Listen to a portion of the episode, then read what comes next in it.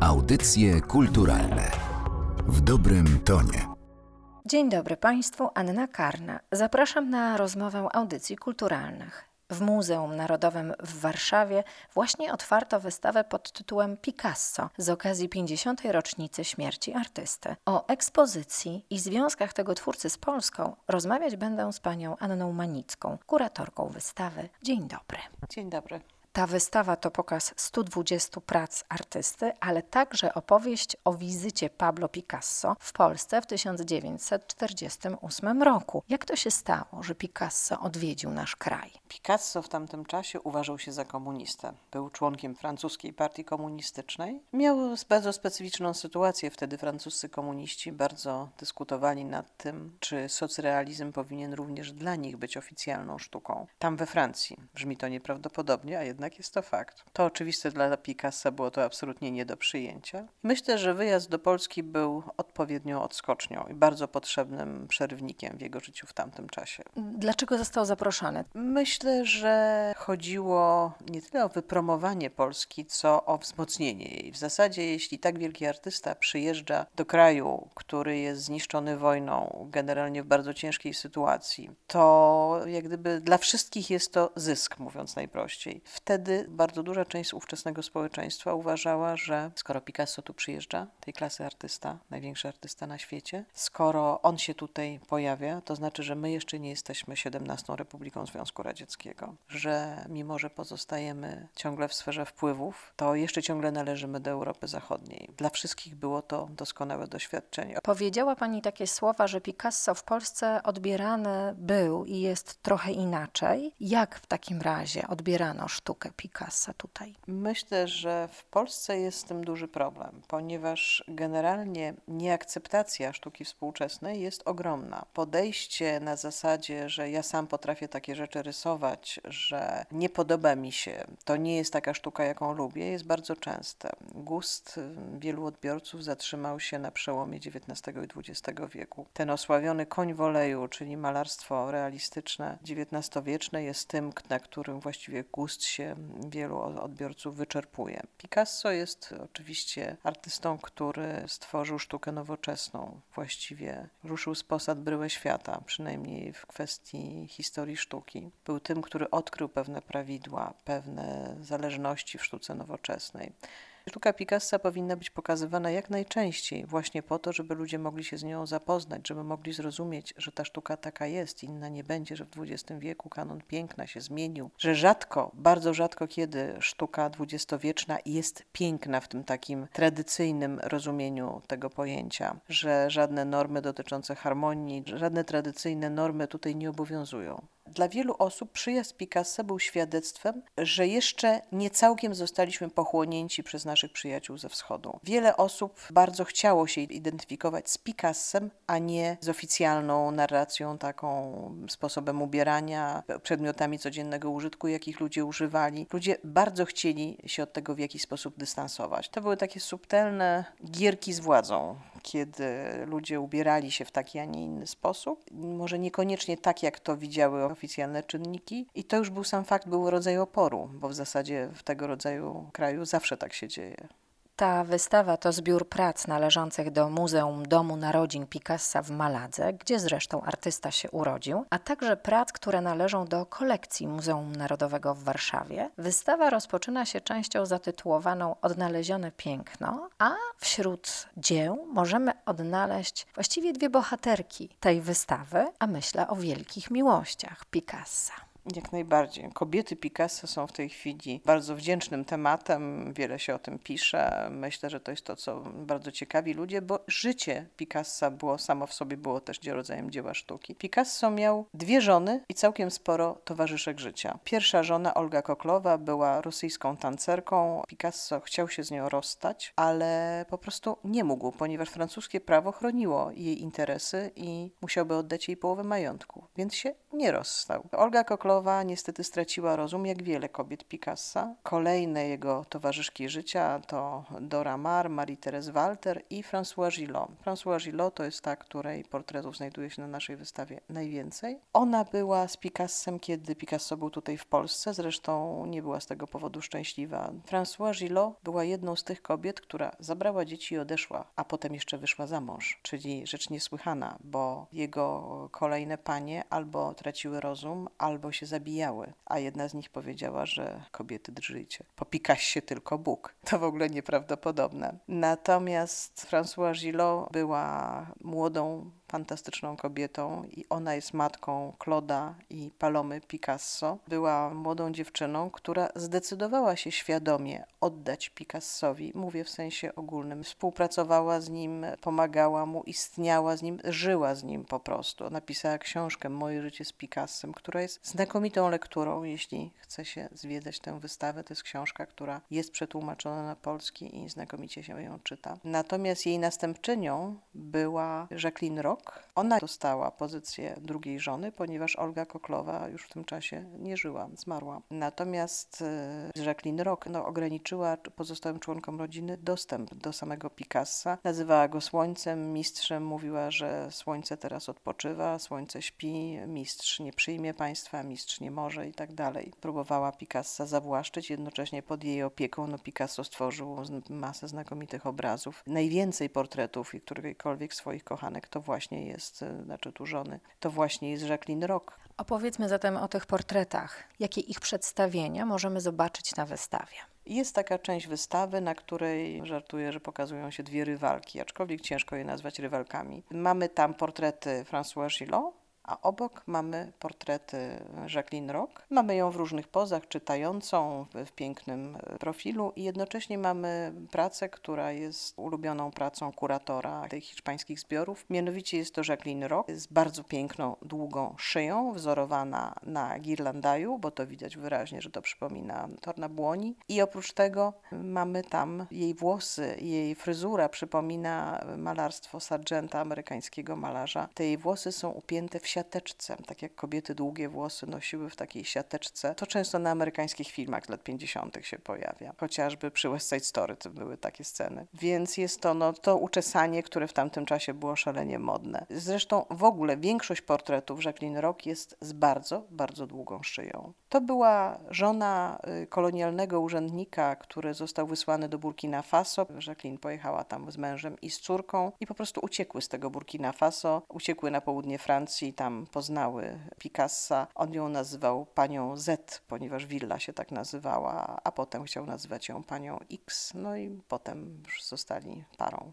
Opowiedzmy o tym, w jakich technikach wykonane są te prace, które możemy oglądać na wystawie. Ta wystawa jest jedną wielką pochwałą litografii. To była technika, która upowszechniła się po II wojnie światowej. Myślę, że było to bardzo charakterystyczne zjawisko. W tamtych czasach niewiele osób było stać na kupowanie obrazów, ale mogło ich być stać na kupowanie grafik. Litografia była techniką, która wówczas święciła triumfy. Są zachowane wspomnienia robotników, którzy pamiętali, że Picasso od bladego świtu stawał przy warsztacie i zaczynał pracować nad litografią. I mamy tutaj gro litografii na wystawie. Mamy jeszcze warsztacik litograficzny, którym pokazujemy różnego rodzaju narzędzia używane przez artystów, którzy zajmują się litografią. Na wystawie znajdziemy echa podróży Picassa do Polski w dziełach właśnie. Myślę o pewnych korzuszkach, które widzimy i w pracach, i na zdjęciu. Tak, część poświęcona pobytowi Picassa w Polsce zawiera fantastyczne zdjęcie, na którym jest Picasso razem z François Gillot i z przyjaciółmi. I oni się udają na festiwal w Cannes. Proszę sobie wyobrazić przebywanie na południu Francji wiosną, ciepłą wiosną z reguły, w korzuszku zakopiańskim, który w zasadzie służy do chodzenia w nim na podchalu. No ale oboje bardzo dzielnie zmierzają w tych korzuszkach i to jest chyba jedyne lepsze zdjęcie,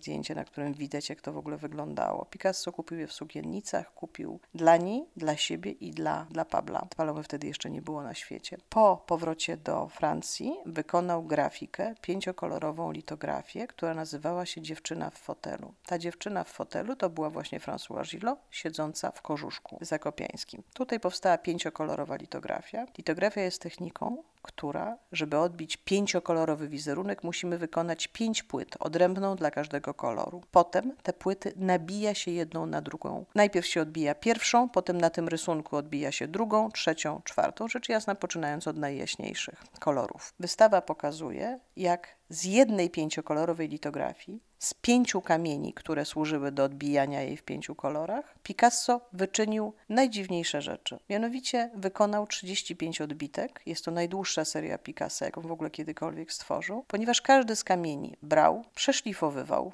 domalowywał coś, robił odbitkę. Znowu przeszlifowywał, robił odbitkę. Znowu domalowywał kolejne rzeczy i zrobił kolejną odbitkę. Czyli robił coś w rodzaju odbitek próbnych, ale u Picassa to nie są odbitki próbne, bo odbitka próbna w sztuce dawnej oznacza, że wraz z kolejną odbitką rośnie doskonałość dzieła. To znaczy, że wreszcie stan ostatni jest stanem skończonym, tym najważniejszym i najlepszym. Poprzednie odbitki są tylko próbami, a tutaj nie są to próby, po prostu każda kolejna jego zmiana jest dziełem sztuki. On po prostu przerabiał te podstawowe kamienie i z tych pięciu kamieni wyszło masz 35 prac. Na naszej wystawie jest 17 i myślę, że jest to warte porównywania. To jest coś, w czym można się bawić, coś w rodzaju zabawy, znaleźć różnicę, ponieważ na jednej zeszlifował całe tło, na drugiej dodał kratkę na jej spódnicy, na trzeciej pokazał jej rękę. To jak gdyby jest możliwość obserwowania procesu twórczego. W kolejnych pracach, które możemy oglądać na wystawie, widać, że Picasso bardzo lubił cyrk. Tak, w tej części poświęconej pięknu jest taki mały kącik cyrkowy. To była tematyka, która zawsze go fascynowała. Myślę, że w jakiś sposób było to w opozycji do jego klasycznego wykształcenia. Picasso często odwiedzał cyrk Medrano w Paryżu i tam rozmawiał z różnego rodzaju akrobatami, linoskoczkami, obserwował, jak traktują swoje zwierzęta i to wszystko było dla niego inspiracją oczywiście. Te cyrkowe przedstawienia znamy już od samego początku, od błękitnego okresu, kiedy obserwujemy tych bardzo smętnych arlekinów i bardzo smętne postacie akrobatów, woltyżerek i podobnych osób. Tutaj są one nieco weselsze. To oczywiste, że te osoby mają piękne ciała i że Picassa to również fascynuje, że jest to dla niego jakaś inspiracja, nowość. Kolejna część wystawy koncentruje się wokół fascynacji postaciami mitologicznymi. Jak wyglądała ta picassowska mitologia? Malaga to jest port handlowy, który już dawno powstał, kiedy z terenu dzisiejszego Libanu kupcy ciągnęli do starożytnego Rzymu. Malaga była portem po drodze. Sztuka starożytna była tam zawsze obecna. Mitologia tam była wpisana niejako w miejscową mitologię. To jest rzecz oczywista. Od razu powiem, że Picasso, który oczywiście odebrał bardzo staranne wykształcenie, jeśli chodzi o szkoły artystyczne, jego ojciec w końcu był nauczycielem sztuki. Picasso, owszem, zaprzyjaźnił się z mitologią, ale ma swoich ulubieńców. Picasso sam identyfikował się z Minotaurem najczęściej, natomiast mamy jego liczne fauny, mamy centaury, to są postacie, które najbardziej go ciekawiły. Mamy też ciekawostkę, jest faun rodzaju żeńskiego, czyli centaurka. Mamy też nasze fauny grają na aulosach, na instrumencie, o którym dzisiaj wiemy, że miało wyjątkowo głośny, przyzywający dźwięk. Mamy więc tutaj także Wenus z Amorem, to jest dialog z mistrzem, bo jest to malowane według obrazu Kranacha. Mamy tam Wenus z małym Amorkiem i tam mamy taką sekwencję niejako edukacyjnie ułożoną od najbardziej realistycznego przedstawienia do wręcz kubujzującego. Picasso sam często robił takie rzeczy, istnieją jego cykle, które pokazują, jak wygląda jakiś motyw, począwszy od pierwszego realistycznego wyglądu, aż do prawie znaku, który zastępuje ten obraz. Na tej wystawie widać e, na poszczególnych pracach, jak Picasso upraszczał swoją kreskę, ale widać też, że on chciał pokazywać to, czego inni nie pokazywali. Rzecz właściwie naturalną nam, a mianowicie asymetrię naszych twarzy. Picasso zdawał sobie sprawę, że nasz umysł dopowiada. To znaczy, że jeśli czegoś nie widzimy, jeśli widzimy tylko jedno oko, to nasz umysł prawie na pewno dopowie to drugie. Jeśli widzimy twarz kobiety, która jest jednocześnie pokazana z profilu i en face, to możemy być pewni, że nasze oko nie będzie protestowało. Nasze oko zobaczy to, co artysta miał na myśli. Możemy dopiero po chwili myślimy, a przecież to wygląda inaczej. Poza tym proszę pomyśleć, że kiedy patrzymy na coś z tradycyjnej perspektywy, to na przykład nie widzimy tego, co jest z tyłu. No bo jest zakryte. Picasso pokazywał to wszystko jednocześnie. To tak jak gdyby rozpłaszczyć siatkę bryły geometrycznej. Więc miał swoje metody, doskonale zdawał sobie sprawę, że jak gdyby należy łudzić oko i do tej pory przecież jest sporo sztuki dawnej, która jest sztuką iluzjonistyczną. To nie tylko malowidła na sklepieniach. Natomiast on mówi, ja nie chcę łudzić oka, ja chcę łudzić umysłu. No i to prawda, a nasz umysł jest właśnie oszukiwany chociażby przez nasze oczy. Po II wojnie światowej Picasso zafascynował się ceramiką i oto wchodzimy w kolejną część wystawy. Tworzył przedmioty ceramiczne przez kolejne 20 lat. Wiadomo, że na początku powstało całkiem sporo prac, kiedy Picasso jeszcze eksperymentował. I te nasze pochodzą z tego okresu, dlatego jesteśmy bardzo z nich dumni. To jest jeszcze 47 rok, kiedy polska delegacja wybierała grafiki, które Picasso obiecał ofiarować. Wybrano talerze jako pakowniejsze. Oni lecieli małym samolotem, nie wyobrażali sobie pewnych rzeczy po prostu. Natomiast późniejsze prace były już wysokonakładowe. Picasso potraktował ceramikę jak grafikę. W grafice z jednej matrycy można wykonać wiele odbitek i każda jest oryginałem. Picasso na tej samej zasadzie potraktował ceramikę. To oczywiste, że te wysokonakładowe no, są najmniej cenne, chociaż bywają wśród nich absolutnie nieprawdopodobne egzemplarze. Co przedstawiają talerze Picassa? Jak myślą o ceramice?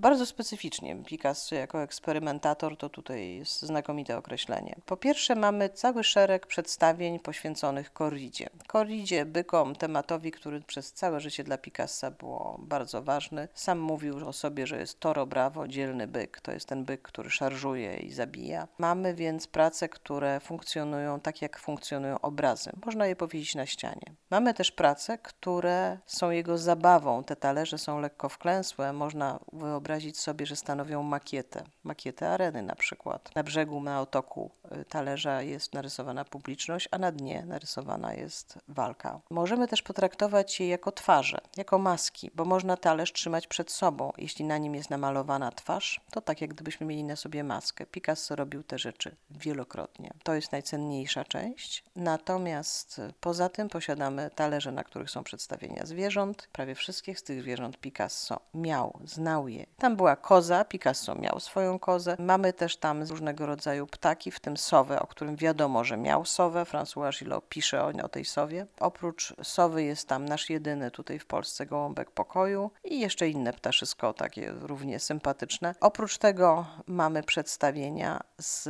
talerzy z jedzeniem, ponieważ tak naprawdę talerze służą do jedzenia. Można je położyć wtedy płasko na stole i u nas tak są przedstawiane. I one leżą płasko i na nich jest jajka sadzone, jakaś kiełbasa, winogrona razem z nożyczkami do ich obcinania. Oprócz tego są ryby różnego rodzaju, są szprotki w oliwie, przy czym szkliwienie jest tego rodzaju, że wydaje się jakby ten talerz cały był pomazany oliwą. Wygląda znakomicie. No są te ceramiki, które rzeczywiście jesteśmy z nich dumni. Oprócz tego mamy egzemplarze hiszpańskie. W naszych zbiorach nie ma prac trójwymiarowych, także różnego rodzaju dzbanki z okresu późniejszego występują na naszej wystawie. Między innymi piękny dzbanek, który jak gdyby już na wszelki wypadek ma bukiet skali w sobie i te kalie są trójwymiarowe. Co ciekawe, pierwsza wystawa ceramiki Picassa odbyła się właśnie w Polsce, we Wrocławiu. Rzeczywiście, kiedy Picasso przyjechał na Kongres Pokoju do Wrocławia w 1948 roku, przywiózł swoje ceramiki, te same, które znajdują się w zbiorach muzeum, były wystawione w holu całej sali kongresowej i Picasso bardzo chętnie tam przesiadywał. Przesiadywał tam, obserwując reakcje ludzkie, był bardzo ciekawy, jak ludzie będą na nie reagowali. To była taka pierwsza wystawa, dlatego że wcześniej on próbował. Ja mówię, nasze telarze są z okresu tego, kiedy jeszcze eksperymentował. Stąd nie ma więcej ich egzemplarzy. Jeszcze nie wykonano żadnych matryc. Picasso nieco później wpadł na pomysł, że ceramika też może być źródłem zarobku. A zatem piękno, polska historia, mitologia i ceramika. W tych właśnie czterech tematach zawiera się wystawa. Tę wystawę można oglądać do 14 stycznia 2024 roku. Bardzo dziękuję za to spotkanie. Ja również dziękuję. Bohaterką audycji kulturalnych była pani Anna Manicka, kuratorka wystawy Picasso. Audycje kulturalne w dobrym tonie.